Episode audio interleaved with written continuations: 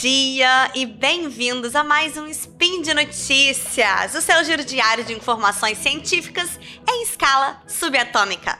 O meu nome é Elisa Lobo e hoje, dia 23 Faian do calendário Decatrian e dia 13 de junho de 2019 do calendário gregoriano, falaremos de nutrição. Gente, no programa de hoje nós vamos falar sobre chás. Speed Notícias.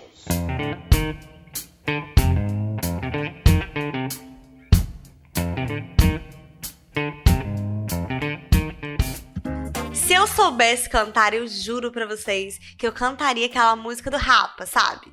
Mas como eu não sei cantar, eu vou cantar assim mesmo.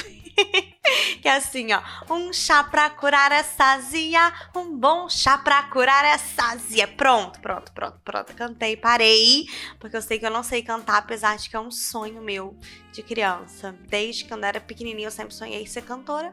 Não deu certo, então eu só brinco.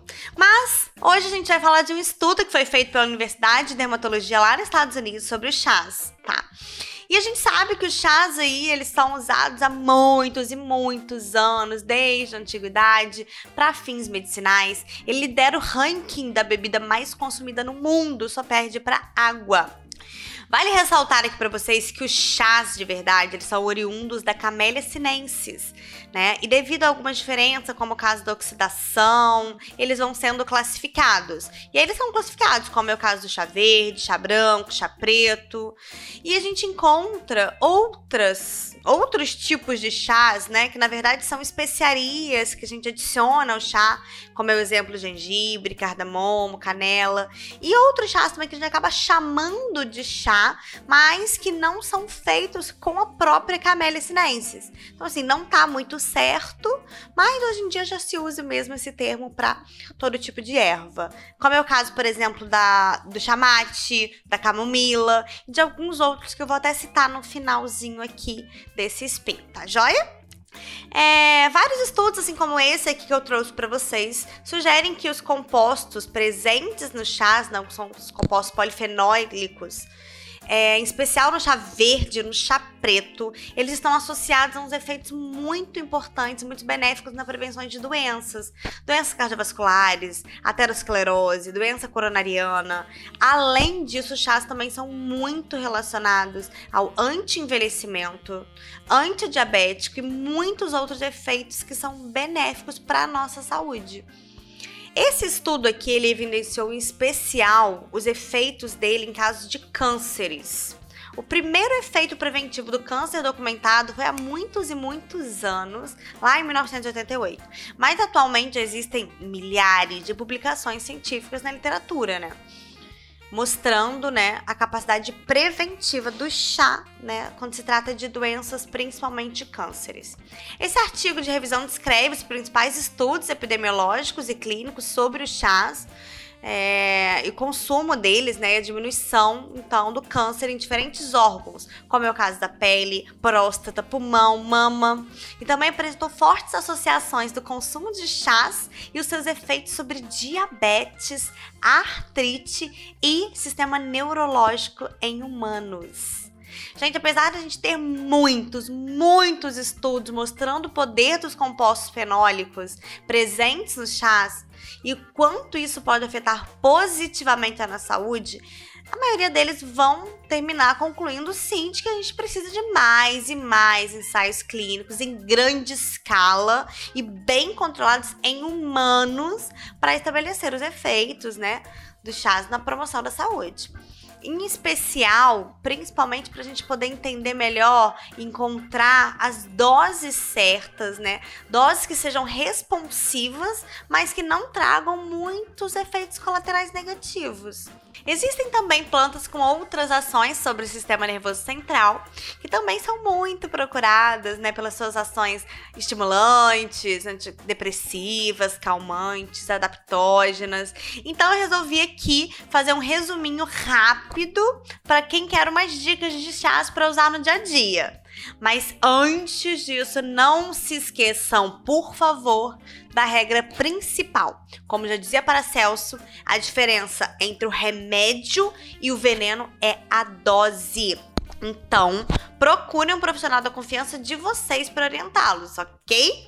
A minha intenção aqui não é encorajar ninguém a consumir ervas de forma imprudente. Eu só quero mostrar para vocês que a gente pode ter uma farmacinha mais natural dentro da nossa casa e não só depender de medicamentos para coisas que muitas vezes poderão ser contidas de formas mais simples, né? Claro que os medicamentos estão aí para salvar a gente, para ajudar demais a nossa vida, não é uma crítica, mas é que às vezes coisas simples a gente poderia resolver de formas mais simples também e mais natural. Bora lá então? O chá verde, já falei dele aqui, né?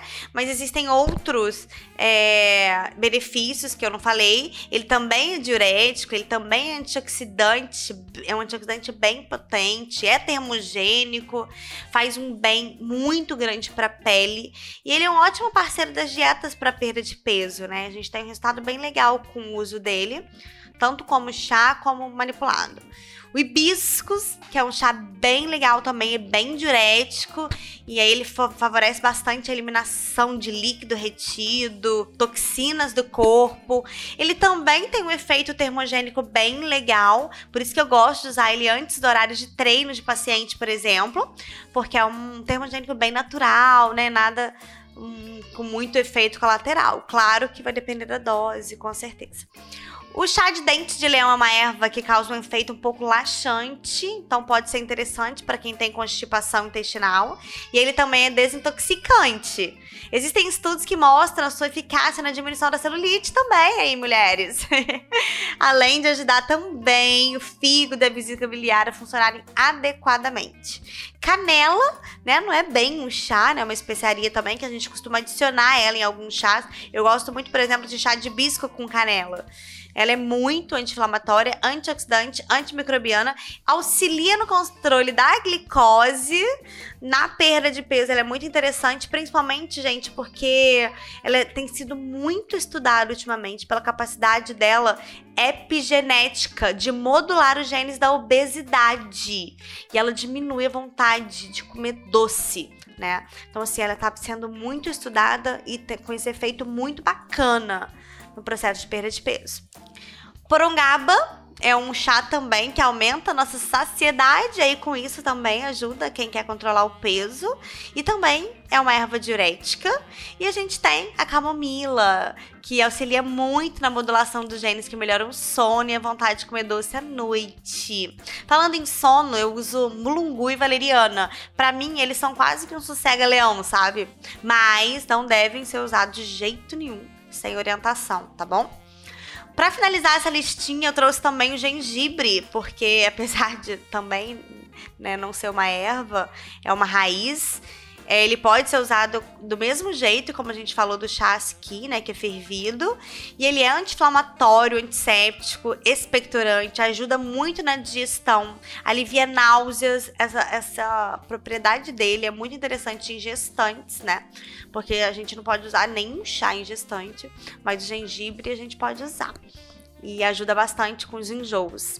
Tem propriedades também analgésicas e pode ser um bom aliado para a saúde cardiovascular. Ele também é bom, é tem um efeitozinho termogênico bacana, né? Então pode ser usado junto com chá verde, por exemplo, para diminuir o gosto do chá verde que é bem forte, né? É uma dica. Mas, gente, olha, eu falo e uso com tranquilidade sobre chás, porque além de nutricionista, a minha especialização é em fitoterapia. Mas vocês aí, ó, vocês ouvintes, ouçam isso com cautela. Levem a sério o fato de que precisam de um auxílio profissional individualizado, porque não é todo chá ou erva que todo mundo pode tomar. Inclusive, existem ervas que atrapalham a absorção de medicamentos. Então não é brincadeira, ok? Você tem que saber, o seu nutricionista tem que saber qual remédio você usa e qual chá você está usando também. Fitoterapia, gente, não é homeopatia, hein? Fitoterapia funciona de verdade e é coisa muito séria, tá bom? Galerinha linda desse meu Brasilzão, por hoje é só. Eu lembro a vocês que todos os links comentados estão no post. Deixem lá para mim o comentário de vocês, o seu elogio, sua crítica, por favor. E quem quiser pode me acompanhar lá no meu Instagram, onde eu posto muitas receitas saudáveis para quem gosta, muita dica também, falo bastante de alimentação saudável lá. O Instagram é Elisa R Lobo, ok? E eu aproveito para lembrá-los que esse podcast aqui ele só acontece com a sua ajuda no patronato do SciCast, tanto no Patreon quanto no Padrim, tá? Muito obrigado por todos que ajudam a manter a ciência aí em evidência. Beijo, gente, até a próxima!